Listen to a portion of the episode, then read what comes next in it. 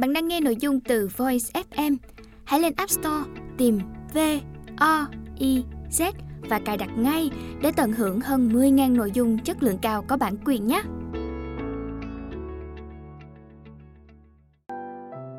Bạn đang nghe sách nói tại Voice, Thư viện sách nói First News. Mời các bạn lắng nghe quyển sách bảy thói quen của bạn trẻ thành đạt. Tác giả Sean Covey, dịch giả Vũ Thị Thu Nhi, Nguyễn Thành Nhân, giọng đọc Ngọc Duyên. Thư ngõ. Bạn đọc thân mến, tuổi mới lớn là lứa tuổi tuyệt vời nhất của đời người. Bạn không còn sự ngây ngô, khờ khạo của trẻ thơ, nhưng cũng chưa có sự chững chạc, khắc khổ, già nua của kẻ trưởng thành. Bạn khát khao khám phá những chân trời lạ, những tri thức mới, những mối quan hệ mới. Bạn yêu thương nồng nàn và say đắm. Bạn giận hờn, vui sướng, buồn phiền. Bạn hy vọng và thất vọng. Bạn muốn ôm ghì cuộc sống vào lòng, muốn sống hết mình bằng trọn vẹn trái tim nồng nhiệt. Nhưng cuộc đời không còn là bầu trời nhỏ bé bình an của ngày thơ ấu. Với sự chở che của cha mẹ, anh chị, người thân, cuộc đời lúc này mở ra trước mắt bạn trăm ngàn nẻo đường khác nhau.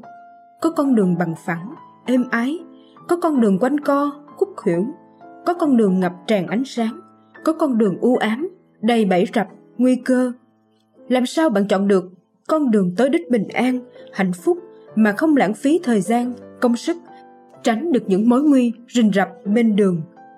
Cuốn sách này chính là chiếc la bàn giúp bạn tìm ra con đường đó, tránh lạc vào những con đường sai lầm, nguy hiểm. Nó hướng dẫn cặn kẽ những gì bạn phải làm, phải tránh. Có điều khác với nhiều cuốn sách giáo khoa khô khan, lý luận rườm rà. Bảy thói quen của bạn trẻ thành đạt được viết bằng một phong cách vui tươi, dí dỏm, ngắn gọn, dễ hiểu của Sean Covey. Nó chứa đựng rất nhiều mẫu chuyện hay, những bài thơ thú vị, những tranh ảnh dễ thương, hài hước. Chính vì vậy mà cuốn sách này đã được hoan nghênh và đón nhận nồng nhiệt trên khắp thế giới. Là cuốn sách bán chạy với số lượng phát hành lên tới hàng triệu bản chỉ trong một thời gian ngắn. First News trân trọng giới thiệu với bạn đọc cuốn sách hữu ích và dễ thương này như một món quà giúp bạn tiến đến thành công, nên người hữu dụng và trở thành niềm tự hào của bản thân, gia đình và xã hội. Chúc bạn thành công. First News. Hết thư ngõ. Tôi là ai? Tôi là người luôn đồng hành cùng bạn. Tôi là vị cứu tinh lớn nhất, mà cũng có thể là gánh nặng kinh khủng nhất của bạn. Tôi sẽ nâng bạn vươn đến thành công, hoặc sẽ khiến bạn thành người thất bại. Tôi hoàn toàn cho bạn tùy nghi sử dụng. Điều khiển tôi là một việc dễ dàng, nhưng bạn phải kiên quyết với tôi, cho tôi biết thật chính xác bạn muốn giải quyết một vấn đề nào đó ra sao. Rồi sau một vài lần rèn luyện, tôi sẽ tự động thực hiện như ý bạn. Tôi là tên đầy tớ của mọi vĩ nhân, cũng như của những người thất bại. Ở những ai vĩ đại, tôi tạo nên điều vĩ đại. Ở những ai kém cỏi, tôi ra tay đẩy họ tới đường cùng. Tôi không phải là một cái máy, nhưng tôi hoạt động với độ chính xác của một cái máy cộng thêm trí thông minh của con người. Bạn có thể sử dụng tôi để đạt tới thành công hoặc để tự hủy hoại. Với tôi, hai điều đó không có gì khác biệt. Hãy nắm lấy tôi, huấn luyện tôi, kiên quyết với tôi, rồi tôi sẽ đặt cả thế gian dưới chân bạn. Hoặc hãy dễ dãi với tôi, rồi tôi sẽ tiêu diệt bạn. Vậy, tôi là ai? Tôi là thói quen. Hết phần mở đầu.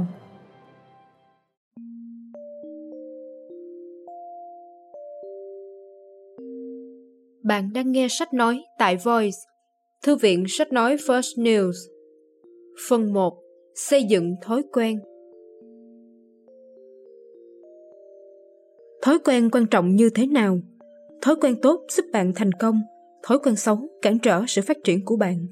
Những quan niệm và nguyên tắc sống, bạn nhìn nhận như thế nào thì bạn sẽ đạt được như thế ấy. Chương Thói quen quan trọng như thế nào. Thói quen tốt giúp bạn thành công. Thói quen xấu cản trở sự phát triển của bạn. Chào các bạn, tôi là Sean, là tác giả của cuốn sách này. Có thể mẹ bạn mua nó cho bạn để bạn học hỏi thêm. Có thể bạn tự mua vì tựa sách hấp dẫn quá chẳng hạn. Nhưng dù sao, Tôi cũng rất vui vì bạn đã cầm nó trong tay. Và bây giờ, mời bạn bước vào từng trang sách cùng tôi. Ngoài kia, không thiếu các bạn trẻ thích đọc sách. Chỉ có điều khi ở độ tuổi của các bạn, tôi không phải là một trong số đó. Nếu bạn cũng thế, có lẽ cuốn sách này sắp bị bạn gác lên giá, đúng không? Nhưng mà khoan, nếu bạn hứa rằng bạn sẽ đọc nó thì tôi cũng xin hứa, nó sẽ là một chuyến du hành thú vị. Thật mà, sách có hình vẽ sinh động này, những ý tưởng thông minh này, rồi những câu danh ngôn, những trích dẫn hay và các câu chuyện minh họa có thật từ những bạn trẻ trên khắp thế giới, cùng một số bất ngờ thú vị khác nữa. Bạn thấy mê chưa? Vậy ta hãy bắt đầu nhé. Thật ra, cuốn sách này có nền tảng là một cuốn khác do cha tôi, Stephen R. Covey, viết cách đây nhiều năm, có tựa đề The Seven Habits of Highly Effective People. Đó là một trong những cuốn sách nổi tiếng và bán chạy nhất từ trước đến nay, và thành công đó, ahem, phần nhiều là nhờ mấy anh chị em tôi đó. Những thói quen chúng ta tạo ra sẽ tạo nên con người chúng ta. Khuyết danh. Những cuốn sách dành cho người lớn của cha tôi hơi bị khô khan, vậy nên tôi muốn viết một cuốn sách dành riêng cho lứa tuổi của các bạn, bởi vì tuổi mới lớn là một giai đoạn rất quan trọng. Cuộc sống không còn là công viên vui vẻ nữa, nó đã trở thành đấu trường sinh tử trong rừng rậm.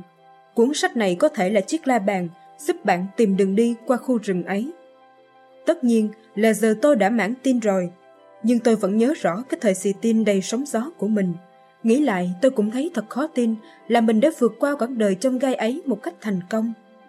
Thí dụ như tôi sẽ chẳng bao giờ quên lần đầu tôi biết yêu. Hồi đó tôi học lớp bảy, và bạn đó tên là Nicole. Tôi nhớ rằng bạn thân là Kra chuyển lời tỏ tình giúp tôi, vì hồi đó tôi rất ngại nói chuyện với con gái. Sau khi hoàn thành sứ mệnh cao cả, Kra về báo cáo. Ashan, tôi nói, Nicole là ông thích nó rồi đó. Tôi hồi hộp muốn chết. Rồi Nicole nói sao? Kra phá lên cười. Nó nói, Sean á hả? Thôi đi, thằng mập đó à. Trời ơi, vạn tiễn xuyên tim. Tôi liền lập lời thề trốn trong phòng suốt đời và mãi mãi ghét bọn con gái. May là sau đó hormone đã khiến tôi thích con gái trở lại. Để viết cuốn sách này, tôi đã phỏng vấn rất nhiều bạn trẻ. Dưới đây là một số vấn đề mà họ gặp phải. Bạn xem thử liệu có hình bóng của mình trong đó không? Đi học, làm bài tập, đi làm thêm, gặp bạn, đi quẩy, còn lại phải dành thời gian cho gia đình nữa. Em stress quá, biết đào đâu ra thời gian để hoàn thành hết từng việc đó đây. Em chẳng bằng ai cả, ở đâu cũng có người thông minh hơn, xinh hơn, được yêu mến hơn em. Em không thể ngừng nghĩ rằng chỉ khi em có mái tóc đẹp giống bạn đó, hay có quần áo, cá tính và một người bạn trai tuyệt vời giống bạn đó thì em mới hạnh phúc. Em cảm thấy không thể điều khiển được cuộc đời mình. Ước gì ba mẹ để em thở một chút. Lúc nào họ cũng la mắng em. Chẳng có điều gì em làm khiến họ hài lòng. Em biết mình không nên sống theo cách đó. Em dính vào mọi thứ, chất kích thích, rượu bia và cả tình dục. Nhưng em không thể bị cuốn theo những gì bọn bạn em làm. Em bị béo phì. Em thật sự muốn thay đổi, nhưng lại không có đủ ý chí để theo đuổi nó. Mỗi khi bắt đầu một đợt ăn kiêng mới, em luôn hy vọng, nhưng chỉ một thời gian ngắn là em lại buông thả. Em cảm thấy thật là tệ hại. Hiện giờ em học hành không tốt lắm. Nếu không nhanh chóng cải thiện điểm số, chẳng biết em có vào nổi đại học không. Em hay buồn rầu và chán nản.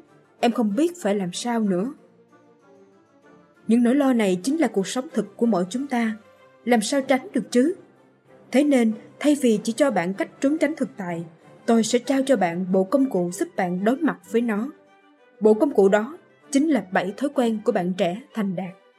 Những đặc điểm chung của các bạn trẻ hạnh phúc và thành công trên khắp thế giới. Bạn ngạc nhiên chứ? Hẳn rồi. Nhưng đúng là chỉ với bảy thói quen đơn giản này, cuộc đời bạn sẽ hoàn toàn sang trang đấy. bảy Thói quen thành đạt. Thói quen một. Luôn chủ động. Tập có trách nhiệm với bản thân. Thói quen hai. Nhắm trước đích đến. Xác định nhiệm vụ và mục tiêu của mình trong cuộc sống. Thói quen ba. Ưu tiên việc cần ưu tiên. Làm điều quan trọng trước. Thói quen bốn. tư duy cùng thắng, không mong cho người khác thất bại. Thói quen năm, lắng nghe để được lắng nghe. Lắng nghe chân thành để được người khác lắng nghe, thấu hiểu. Thói quen sáu, có tinh thần hợp tác, hợp lực làm việc để đạt hiệu quả tối ưu. Thói quen bảy, mài lưỡi cưa thật bén, luôn có ý thức nâng cấp bản thân. Bạn hãy nhìn cái cây trên kia xem, từng thói quen đều là nền tảng cho thói quen tiếp theo. Thói quen một, hai, ba giúp bạn hoàn thiện chính mình. Thói quen bốn, năm, sáu lại giúp bạn củng cố các mối quan hệ và khả năng làm việc nhóm của mình. Bạn phải chấn chỉnh bản thân trước rồi mới bắt đầu mài giũa khả năng hợp tác được. Thế nên, những thói quen xây dựng bản thân đều đứng trước những thói quen giúp bạn chinh phục người khác. Và cuối cùng, thói quen thứ bảy chính là thói quen đổi mới bản thân, và nó được nuôi dưỡng bằng cả sáu thói quen trước. Cũng đơn giản đúng không? Nhưng tác động của chúng rất mạnh mẽ đấy. Để hiểu rõ hơn về điều đó, bạn có thể cùng tôi tìm hiểu về những thói quen ngược lại. bảy Thói quen tiêu đời. Thói quen một. Thụ động. Đổ lỗi cho người khác hay viện lý do này nọ, không có trách nhiệm với cuộc sống, hành động theo bản năng hơn là theo lý trí. Luôn vào vai nạn nhân, làm việc theo cảm tính, đói thì ăn, buồn chán thì gây rối. Thói quen hai. Lười suy nghĩ. Không định ra kế hoạch, né tránh mục đích trong cuộc sống và chẳng bao giờ nghĩ đến tương lai. Tại sao lại phải lo lắng về hậu quả của những hành động mình làm nhỉ? Dại gì không ngủ nướng thỏa thích, vùi đầu vào các cuộc vui chứ. YOLO mà. Thói quen ba. Nước đến chân mới nhảy. Mỗi khi có việc quan trọng, không bắt đầu xử lý cho tới khi đã xem hết clip thú cưng dễ thương trên mạng, nhắn tin tám chuyện hết với mấy đứa bạn và nằm ườn đến phát chán. Luôn để bài tập về nhà đến ngày mai. Luôn ưu tiên ăn chơi hơn là làm việc cần làm. Thói quen bốn. Chỉ nghĩ đến chuyện thắng thua. Nhìn cuộc đời như một cuộc đỏ đen. Bạn mình mà thắng thì có nghĩa là mình thua. Còn nếu có vẻ như mình sắp thua thì cũng phải kéo người khác cùng tuột dốc với mình mới chịu. Thói quen năm. Nói trước rồi mới nghe sau. Mình chào đời đã có cái miệng, vậy sao không dùng đến nó chứ? Luôn luôn bày tỏ quan điểm của mình trước đã. Khi đã chắc rằng mọi người hiểu mình thì mới nghe đến họ, hoặc giả vờ ừ hử cho qua chuyện. Thói quen sáu. Không hợp tác. Những người khác kỳ cục vì họ khác với mình.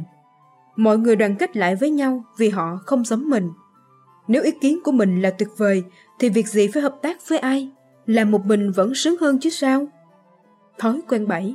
Sống mòn. Không quan tâm trau dồi bản thân, không chịu học hỏi những điều hay chuyện lạ, không bao giờ luyện tập thể dục thể thao, tránh xa sách vở. Bạn thấy đó, những thói quen này thật là tồi tệ, nhưng đôi khi chúng ta vẫn nuông chiều những thói quen xấu này của bản thân, và lúc đó cuộc đời sẽ thật là kinh khủng. Nói cho chính xác, thói quen là gì? Thói quen là những việc bạn thường xuyên làm, lặp đi lặp lại, nhưng hầu hết đều khó nhận ra chúng. Có những thói quen tốt như tập thể dục điều độ, lên kế hoạch trước khi hành động, tôn trọng người khác. Có những thói quen xấu như suy nghĩ tiêu cực, tự ti, đổ lỗi cho người khác.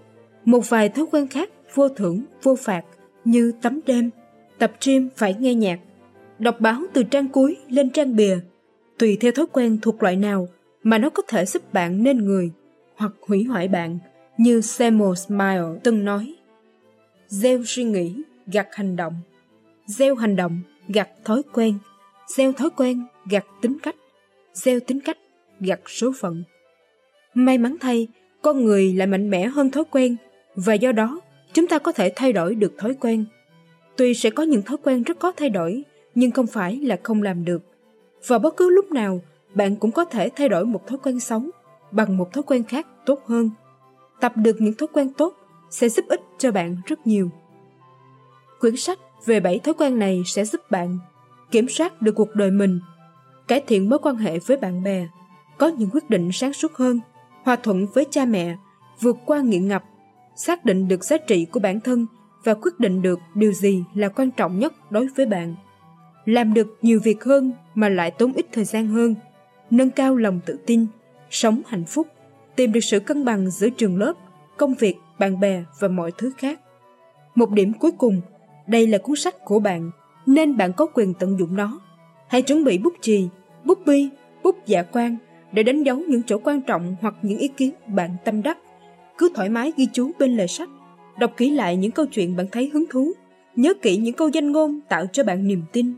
Cố gắng thực hiện theo từng bước trong mỗi chương, bạn sẽ nhận thấy có nhiều thứ hay lắm. Nếu bạn thuộc nhóm người lật sách để xem hình thì cũng được luôn. Sách này cũng có sẵn rất nhiều hình ảnh thú vị, nhưng có điều, bạn phải đọc theo thứ tự từ đầu đến cuối, vì bảy thói quen này có tính chất liên quan với nhau đấy. Thói quen này được xây dựng dựa trên thói quen kia. Thói quen hai đứng sau thói quen một là có lý do hẳn hoi. Bạn cảm thấy sao? Ta bắt đầu nhé! Chương sau đáng đọc, vì bạn sẽ được thấy mười phát biểu ngốc xít nhất từ trước đến nay. Tiếp tục lên đường nào! Hết thói quen quan trọng như thế nào. Chương những quan niệm và nguyên tắc sống. Bạn nhìn nhận như thế nào thì bạn sẽ đạt được như thế ấy. Trước tiên, bạn đọc qua một số câu hỏi của những nhân vật nổi tiếng trong quá khứ nhé. Lúc đó, những câu nói này được xem là thông thái, nhưng giờ đây, chúng đã trở nên ngớ ngẩn. Top mười những phát biểu ngốc xít nhất từ trước đến nay. Mười. Chẳng có lý do gì để mỗi cá nhân phải có một cái máy vi tính trong nhà họ. Ken Olsen, chủ tịch người sáng lập công ty Digital Equipment một chín bảy bảy. Chín. Máy bay là món đồ chơi thú vị nhưng không có giá trị về mặt quân sự. Marshal Ferdinand Foch, nhà chiến lược quân sự và tổng tư lệnh quân đội Pháp trong Thế chiến thứ nhất một chín một một. Hãy giữ cho bản thân trong sáng hơn nữa, vì bạn là cánh cửa sổ để qua đó bạn nhìn thấy toàn thế giới. George Bernard Shaw. Tám. Loài người không bao giờ có thể lên tới mặt trăng, bất kể mọi tiến bộ khoa học trong tương lai. Tiến sĩ Lee de Forest, người phát minh ra đèn ống ba cực và radio. hai mươi lăm tháng hai, một chín sáu bảy. Bảy. ti vi sẽ không thể được duy trì ở bất kỳ thị trường nào mà chúng chiếm lĩnh quá sáu tháng đầu. Mọi người sẽ sớm mệt mỏi với việc đêm nào cũng dán mắt vào một cái thùng gỗ dán. Darryl F. Zanuck, giám đốc hãng phim twentieth Century Fox, một chín bốn sáu. Sáu. Chúng tôi không thích âm nhạc của họ. Các nhóm chơi guitar đã hết thời. Hãng thu âm Decca từ chối ban nhạc The Beatles, một chín sáu hai. Năm. Với phần đông dân chúng, việc sử dụng thuốc lá quả thật mang lại lợi ích. Bác sĩ E N G McDonald, Thư viện Phẫu thuật Los Angeles.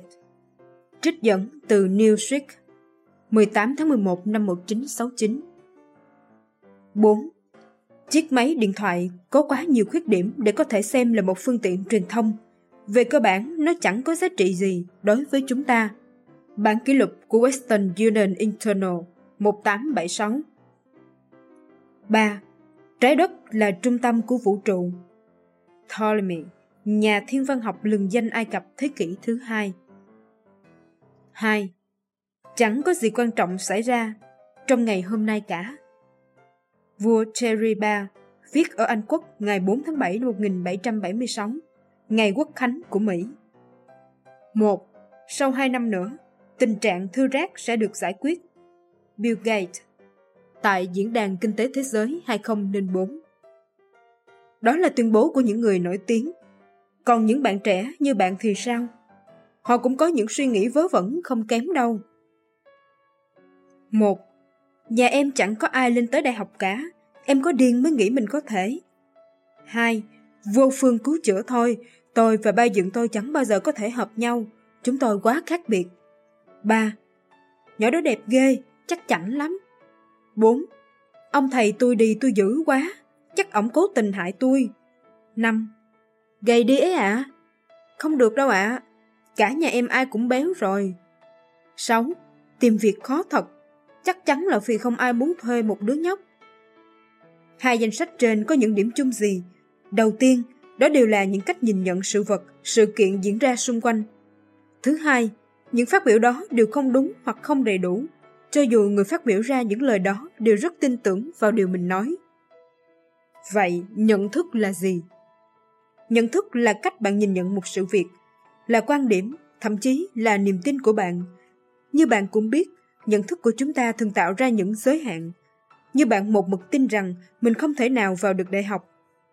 Ptolemy cũng đã từng khăng khăng khẳng định rằng trái đất là trung tâm của vũ trụ. Quan niệm cũng giống như cặp kính đeo mắt. Khi bạn có những quan điểm không đúng về bản thân hoặc về cuộc đời nói chung, mọi chuyện giống như bạn đeo một cặp kính không đúng độ. Cặp kính đó ảnh hưởng đến cách bạn nhìn mọi sự vật khác. Kết quả là nhìn thấy gì, bạn nhận được nấy. Nếu bạn tin rằng mình ngốc, chính niềm tin ấy sẽ làm cho bạn ngốc. Nếu bạn tin rằng nhỏ em gái của mình ngu ngơ, bạn sẽ tìm chứng cứ cho niềm tin đó và cô bé sẽ vẫn mãi ngu ngơ trong mắt bạn. Nói cách khác, nếu tin rằng mình thông minh, bạn sẽ dễ thành công trong mọi việc. Một cô bé tên Christy có lần tâm sự với tôi rằng cô rất yêu vẻ đẹp của những ngọn núi. Một hôm, cô tới khám bác sĩ nhãn khoa và bất ngờ phát hiện ra đôi mắt của cô tệ hơn cô tưởng rất nhiều. Sau khi mang vào đôi kính mới, cô sửng sốt vì đã nhìn thấy mọi vật quá rõ ràng.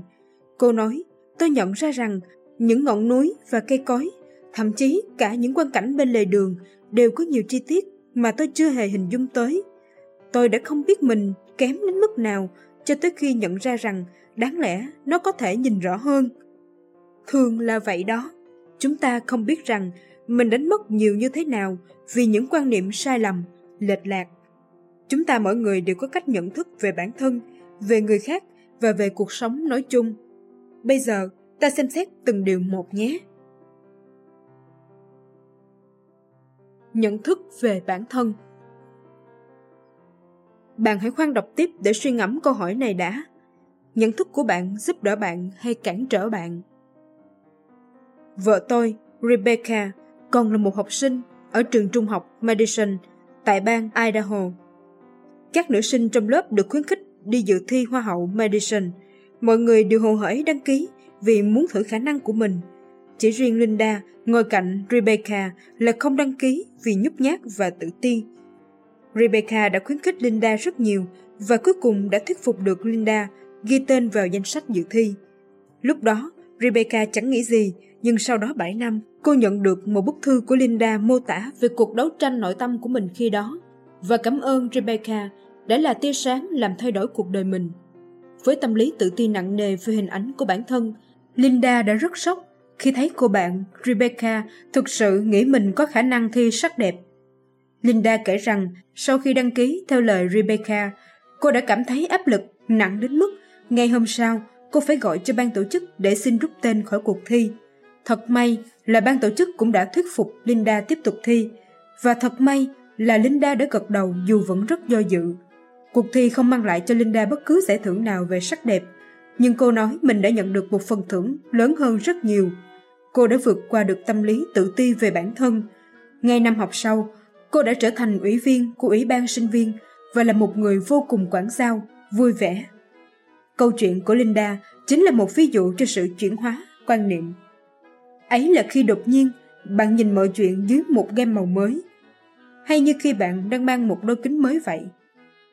Nếu những quan niệm tiêu cực về bản thân làm hạn chế khả năng của bạn, thì những quan niệm tích cực lại mang đến cho bạn những kết quả tốt đẹp hơn, như câu chuyện kể về người con trai của vua Louis mười sáu Pháp dưới đây cho thấy. Vua Louis mười sáu bị lật đổ và cầm tù. Hoàng tử con trai ông cũng bị những tên gian thần quản thúc. Họ nghĩ rằng nếu họ có thể hủy hoại đạo đức của hoàng tử, người thừa kế ngai vàng, chàng sẽ không bao giờ nhận thức được về số phận và sứ mệnh lớn lao mà cuộc đời đã xếp đặt cho chàng. Họ đưa chàng đến một nơi thật xa xôi.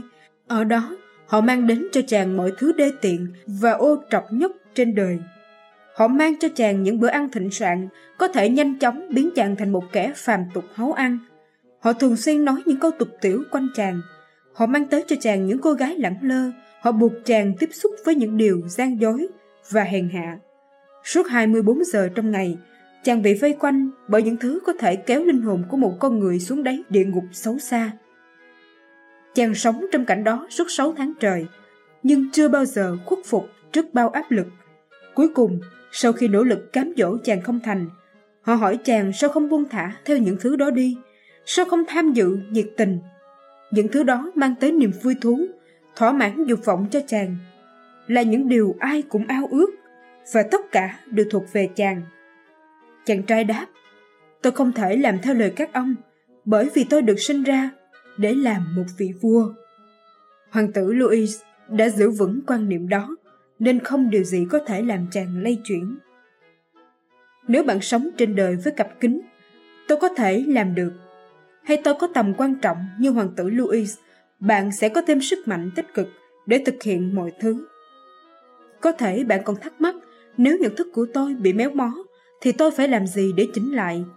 Một cách chỉnh lại nhận thức hữu hiệu là tâm sự với một người nào đó, tin tưởng bạn và muốn làm điều tốt cho bạn. Với tôi, mẹ tôi là người đó. Mẹ luôn tin tưởng tôi và thường động viên tôi. Sean này, con có thể làm lớp trưởng mà. Hay, sao con không mời cô ấy đi chơi? Mẹ nghĩ là cô ấy rất muốn được đi chơi với con. Bất cứ lúc nào, muốn khẳng định mình, tôi đều nói chuyện với mẹ, và mẹ sẽ là người lau sạch đôi mắt kính mờ tối giùm tôi. Những người thành công thường có một người cố vấn như vậy. Người đó có thể là thầy cô giáo của bạn, một người bạn, hay ba mẹ, anh chị, ông bà. Chỉ cần có một người là ai không quan trọng. Quan trọng là bạn có thể tìm thấy sự định hướng, nguồn động viên và nuôi mầm lạc quan từ họ. Nghe lời khuyên bảo của họ, cố gắng nhìn bản thân theo cách họ nhìn bạn. Rồi bạn sẽ thấy một đôi kính mới có thể tạo được những khác biệt ra sao. Nhưng cũng có khi, bạn chẳng có ai để dựa vào và cần phải hành động một mình. Nếu vậy, bạn hãy đọc kỹ chương tiếp theo, sẽ rất có ích cho bạn đấy. Nhận thức về người khác. Không những phải nhận thức đúng về bản thân, chúng ta còn phải biết nhận thức về người khác để tránh những sai lầm đáng tiếc. Nhìn nhận vấn đề từ một quan điểm khác có thể giúp chúng ta hiểu tại sao người khác lại hành động như vậy. Bạn tôi, Becky, đã kể cho tôi nghe một câu chuyện về sự thay đổi nhận thức của cô ấy. Khi tôi mới vào trung học, tôi có một cô bạn tên Kim rất tốt bụng và dễ thương. Nhưng một thời gian sau, cô ấy bỗng trở nên khó ưa, bản tính, dễ bị xúc phạm và khó gần. Một cách vô thức, chúng tôi gần như nghỉ chơi với Kim. Sau kỳ nghỉ hè thật vui, tôi trở lại trường và gặp lại những người bạn với những câu chuyện trên trời dưới đất. Bỗng nhiên, một cô bạn nói, tụi mày biết chuyện của Kim chưa? Ba mẹ nó mới ly dị đấy. Nó đã không chấp nhận nổi chuyện đó. Tôi bàng hoàng, thay vì bực bội với thái độ của Kim như trước, tôi cảm thấy mình tệ kinh khủng. Tôi có cảm giác đã bỏ Kim cô độc đúng vào lúc bạn ấy cần an ủi nhất. Chỉ một thông tin nhỏ thế thôi, toàn bộ thái độ của tôi với Kim đã hoàn toàn thay đổi. Đó là một kinh nghiệm làm tôi sáng mắt ra nhiều. Bạn thấy không, chỉ cần một thông tin nhỏ nhoi đã làm thay đổi quan niệm của Becky. Thông thường, chúng ta hay phán xét người khác khi chưa có đủ thông tin để có thể hiểu đúng về họ. Monica cũng có một kinh nghiệm tương tự. Hồi ở California, tôi có rất nhiều bạn bè nên tôi chẳng thèm quan tâm đến các bạn mới, vì tôi nghĩ họ nên tự biết cách hòa nhập. Thế rồi khi tôi chuyển đi nơi khác, tôi trở thành một ma mới. Lúc đó tôi ước gì có ai đó quan tâm đến tôi và cho tôi tham gia vào nhóm của họ. Giờ đây, tôi nhìn mọi việc theo một cách hoàn toàn khác. Tôi đã hiểu cảm giác khi không có ai làm bạn. Từ đó trở đi, Monica sẽ đối xử với những người mới theo một cách khác. Bạn có nghĩ thế không? Nhìn nhận sự việc từ một quan điểm khác có thể đưa đến một khác biệt lớn trong thái độ của chúng ta đối với mọi người. Câu chuyện của Dan B. Grayling gửi tới tờ Reader's Digest dưới đây là một ví dụ điển hình về sự thay đổi nhận thức. Một cô gái đến phi trường với đống hành lý nặng trên tay. Trong khi chờ máy bay, cô mua một gói bánh mì và mấy tờ báo, rồi chọn một bàn trống để ngồi. Khi đang đọc báo, cô thấy một người đàn ông ăn bận lịch sự tiến đến ngồi cùng bàn với cô. Sau đó, cô thật sự sửng sốt khi thấy anh ta thản nhiên ăn bánh của cô. Cô chẳng muốn làm to chuyện, nên để khẳng định chủ quyền, cô cũng lấy một cái bánh ăn. Anh chàng nhướng mày nhìn cô, rồi lấy một cái nữa đưa vào miệng. Thật là quá thể, chẳng xem cô ra cái quái gì cả. Cô bóc tiếp một cái ăn cho hắn thấy rõ hắn đang ăn ké mà còn lớn lối. Cứ như thế cho đến cái bánh cuối cùng. Anh chàng bẻ làm đôi, đẩy một nửa về phía cô, ăn một nửa còn lại, rồi đứng lên bỏ đi. Thật là tức điên người, nhưng đã đến lúc hệ thống kiểm soát gọi tên cô để soát vé. Cô cầm mấy tờ báo và đứng dậy thì, trời ạ, à, gói bánh mì của cô vẫn còn nguyên si dưới tờ báo. Còn nãy giờ, gói bánh mì mà cô thi nhau ăn với chàng trai lịch sự kia là gói bánh của anh ta. Hãy xem xét tâm trạng của cô gái trong câu chuyện. Đầu tiên là cô nghĩ hắn thật là quá quắc. Rồi cuối cùng thì, xấu hổ quá, anh ấy thật là tốt bụng, đã chia sẻ cả miếng bánh cuối cùng cho kẻ dành ăn với mình. Điểm mấu chốt ở đây là gì? Thật đơn giản, nhận thức của chúng ta thường chưa đầy đủ, thiếu chính xác hoặc rất lộn xộn. Do đó, đừng nên hấp tấp xét đoán, chụp mũ hay có những ý kiến khắt khe về người khác hoặc bản thân. Vì cái nhìn của chúng ta còn hạn chế, nên chúng ta hiếm khi thấy được toàn cảnh của bức tranh thực tế, hoặc không có đầy đủ dữ kiện cho việc phán xét. Hơn nữa, chúng ta nên cởi mở với những thông tin mới, trải lòng ra với những quan điểm sống khác và sẵn lòng thay đổi nhận thức khi biết rõ rằng mình sai lầm. Quan trọng hơn hết, nếu muốn có sự thay đổi lớn trong đời thì ta phải thay đổi những nhận thức sai lầm. Xét cho cùng, tất cả những khó khăn trong cuộc đời bạn, về quan hệ trong cuộc sống, về cách tự nhìn nhận mình, về tâm trạng, đều là kết quả của những nhận thức sai lệch. Ví dụ, nếu bạn có mối quan hệ không tốt lắm với cha của bạn, có lẽ là cả hai đã có quan niệm sai về nhau. Có thể bạn xem ông ấy là một ông già lỗi thời, lạc hậu, hoàn toàn tách khỏi thế giới hiện đại. Và ông ấy nghĩ bạn là một đứa con hỗn xược, bất hiếu, vô ơn. Thật ra, quan niệm của cả hai đều không hoàn chỉnh và cản trở hai bên có một mối cảm thông thực sự.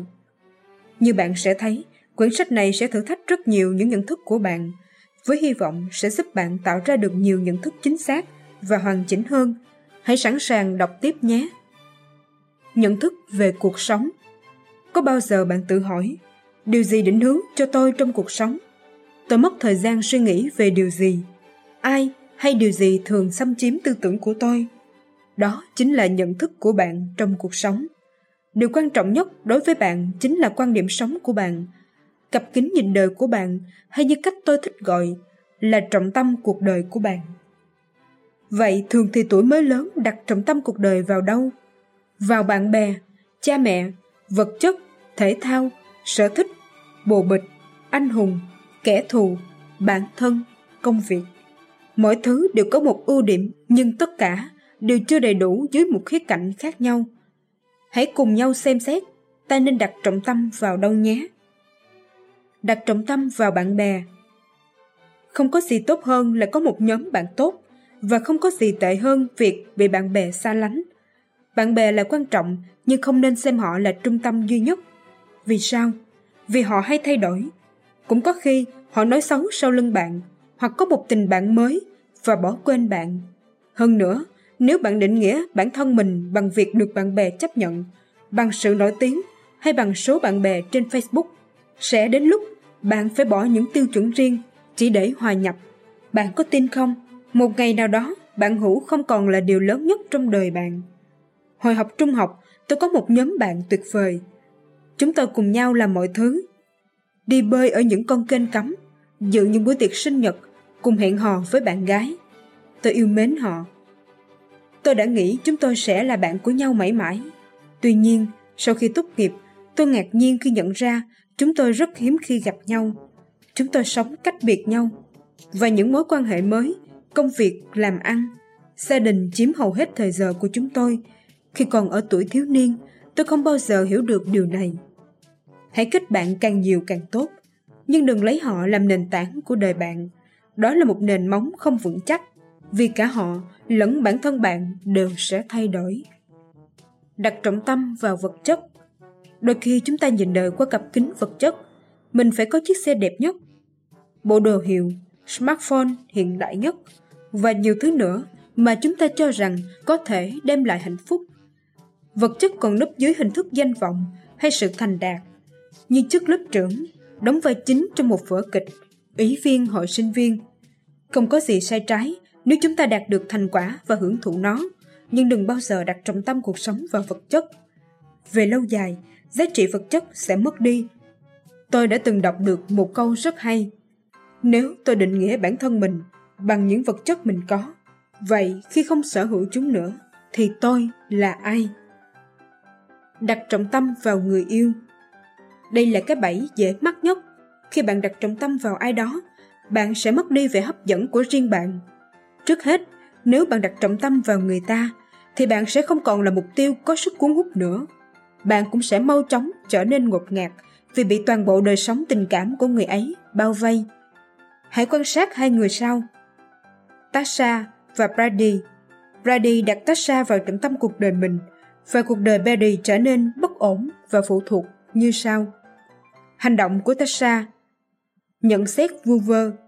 Phản ứng của Brady, cô ấy nghĩ thế ư, thật đau khổ. Hành động của Tasha, trò chuyện với bạn của Brady. Phản ứng của Brady, chắc chắn cả hai đang lừa dối mình. Hành động của Tasha, ta tạm ngưng một thời gian nhé. Phản ứng của Brady, cuộc đời chẳng có ý nghĩa gì nữa, cô ấy vốn chưa bao giờ yêu mình. Thời tôi và vợ tôi mới hẹn hò, một trong những điểm thu hút nhất của nàng là nàng không biến tôi thành trọng tâm cuộc sống của mình. Nàng đã khiến tôi vô cùng ấn tượng khi sẵn sàng từ chối một buổi hẹn hò vì một sự kiện quan trọng hơn, kèm theo nụ cười tỏa nắng, nhưng không hề rối rít xin lỗi. Nàng chính là mình, nàng có sự độc lập riêng và cảm xúc của nàng không bị phụ thuộc vào tôi. Hãy tin tôi đi, bạn sẽ trở nên quyến rũ hơn nếu không ghiền người mình thích quá đà. Việc đặt người khác làm trọng tâm cuộc đời mình không phải là cách thể hiện tình yêu. Điều đó chỉ cho thấy bạn phụ thuộc vào họ đến thế nào thôi. Cứ thoải mái tìm hiểu và hẹn hò, nhưng đừng bị ám ảnh hay phụ thuộc vào ai. Bởi vì tuy cũng có ngoại lệ, nhưng hầu hết những chuyện tình gà bông đều chẳng bền vững chút nào đâu. Nếu tôi định nghĩa bản thân bằng của cải, tôi sẽ là ai khi của cải mất đi? Khuyết danh. Đặt trọng tâm vào việc học. Có rất nhiều bạn tuổi teen đặt việc học làm trọng tâm của cuộc đời họ. Ví dụ như Lisa, một cô bé đã hối hận vì khoảng thời gian dài chỉ biết học và học.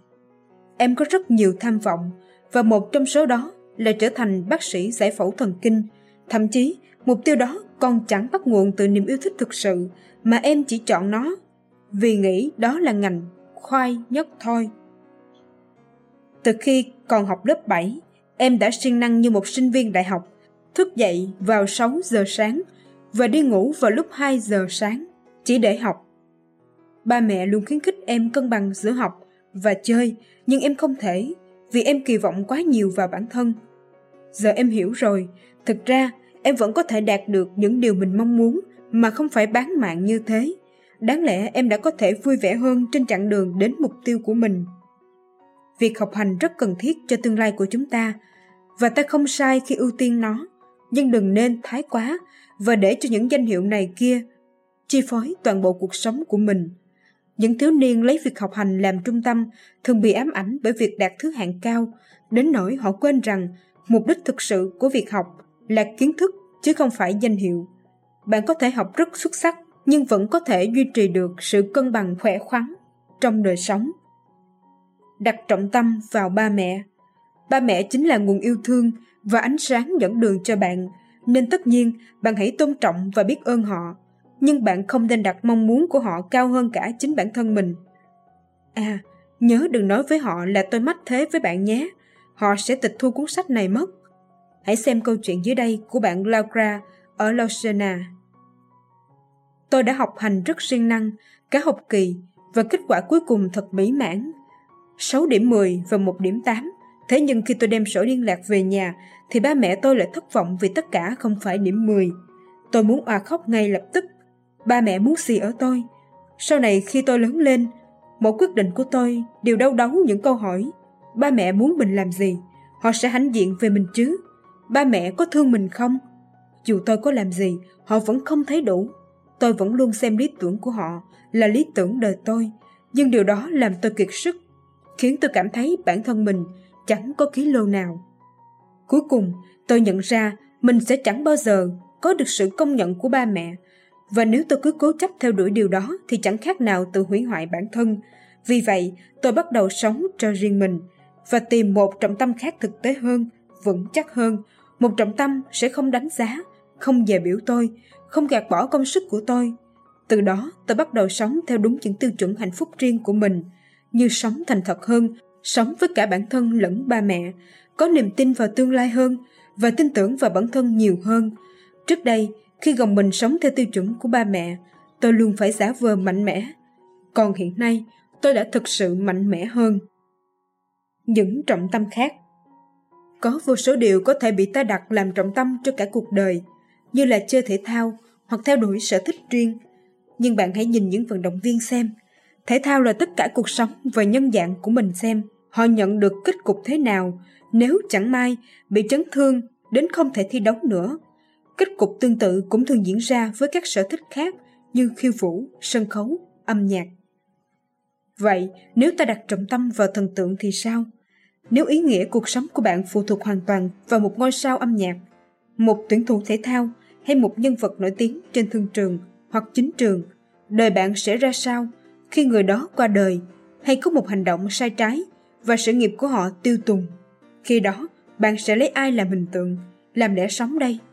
Đôi khi, chúng ta lại xem thù hận là trọng tâm, xem việc căm ghét một cá nhân, một hội nhóm hay một ý kiến nào đó là mục tiêu sống của mình. Nghe thật đáng sợ phải không? Nhưng bạn hãy nhìn xem, ngoài kia chẳng thiếu những cộng đồng đặc thù trên mạng, chuyên phản bác và căm ghét một chủ đề nào đó, một nghệ sĩ nào đó. Đây là một trọng tâm mất thời gian. Bạn tốn nhiều năng lượng để đầu tư vào nó, nhưng tại sao không chuyển nguồn năng lượng đó vào một trọng tâm khác, mang lại niềm vui và hạnh phúc cho bạn hơn? Cũng có khi chúng ta quá coi trọng công việc và lấy đó làm trọng tâm cuộc sống.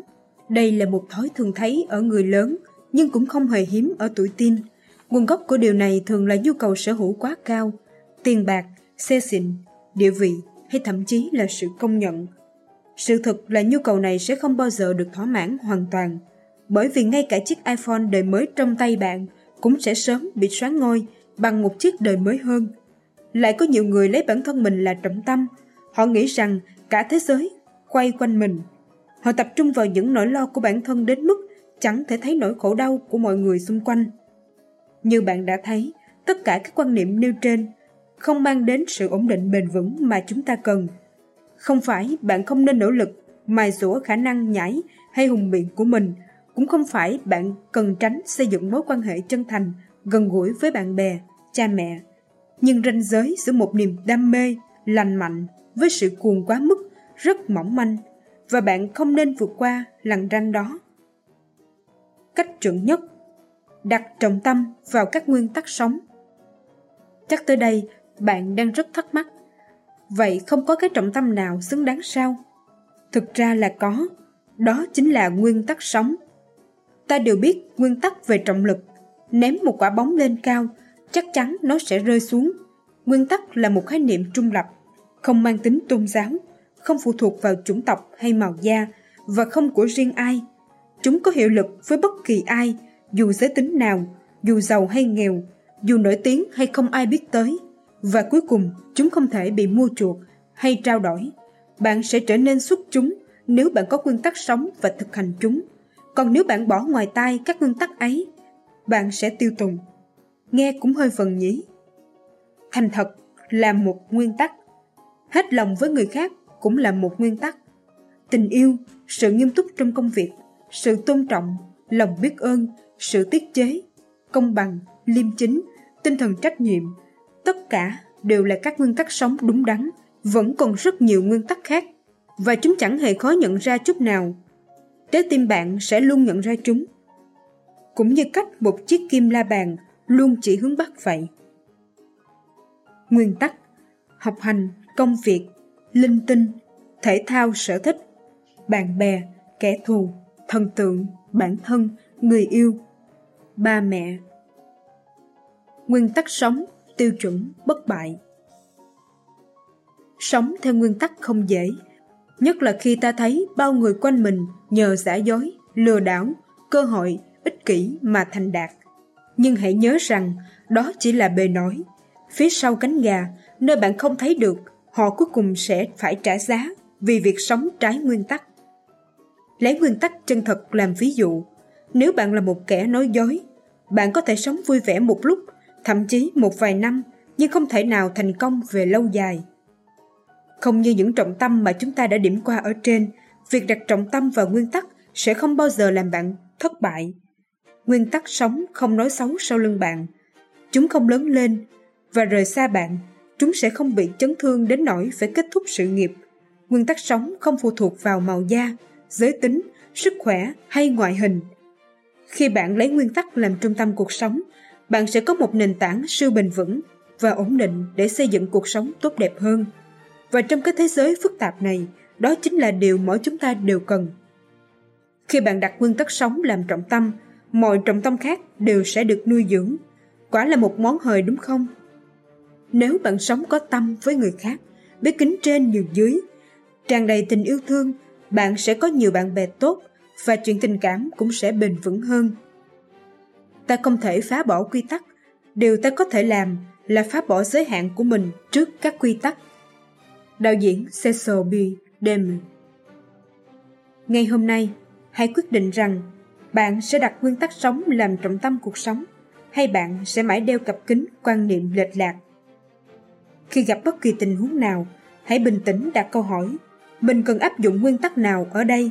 Trước mỗi vấn đề khó nhằn, hãy luôn tìm đến các nguyên tắc giúp bạn xử lý nó gọn gàng. Khi cảm thấy bị cuộc đời vùi dập, hãy tìm đến nguyên tắc cân bằng. Hay khi dường như chẳng ai tin tưởng bạn, có thể liều thuốc giải bạn cần là nguyên tắc trung thực. Nguyên tắc trung thành cũng rất hữu ích, như trong câu chuyện Lòng trung thành của hai anh em của tác giả Walter Matthau dưới đây.